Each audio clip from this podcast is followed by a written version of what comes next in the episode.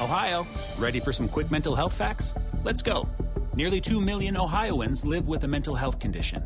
In the U.S., more than 50% of people will be diagnosed with a mental illness in their lifetime. Depression is a leading cause of disability worldwide. So, why are some of us still stigmatizing people living with a mental health condition when we know all of this? Let's listen to the facts and beat the stigma. Ohio, challenge what you know about mental health at beatthestigma.org. Today is March 28th, and you are listening to Transport Topics. I'm Esmeralda Leon. What new actionable plans are in place to grab hold of a younger generation of technicians? Technology and Maintenance Council Chairman Randy Obermeyer and Brenda Neville, president of the Iowa Motor Truck Association, shared their insights with TT Features editor Michael Freeze. Listen to our podcast at ttn.ws slash roadsigns80. Now let's dive into the day's top stories.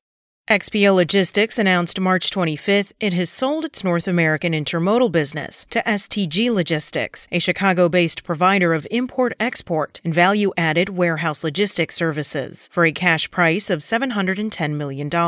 Last year, XPO's intermodal division generated $1.2 billion in revenue as it provided rail brokerage and drayage services at 48 locations with an estimated 700 employees. Those employees are expected to join STG Logistics as part of the sale.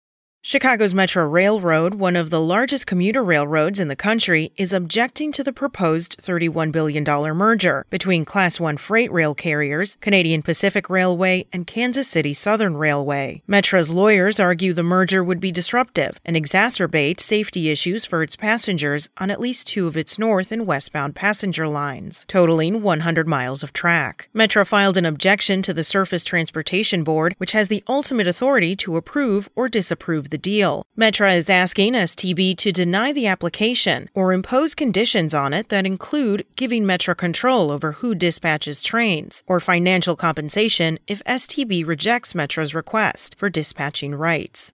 Commercial tire makers are feeling a different type of March Madness these days while dealing with their supply chains. Russia's invasion of Ukraine affects tire production in both of those countries, plus the European Union. Rising inflation and interest rates, plus increases in oil, diesel, and gas prices, have also added to the supply chain calculus. Read up on how the industry is coping with these obstacles in this week's feature story, in print and available online.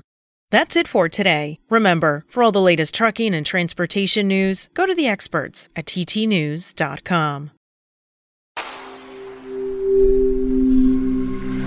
Spoken Layer.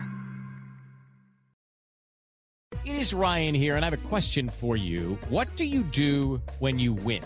Like, are you a fist pumper?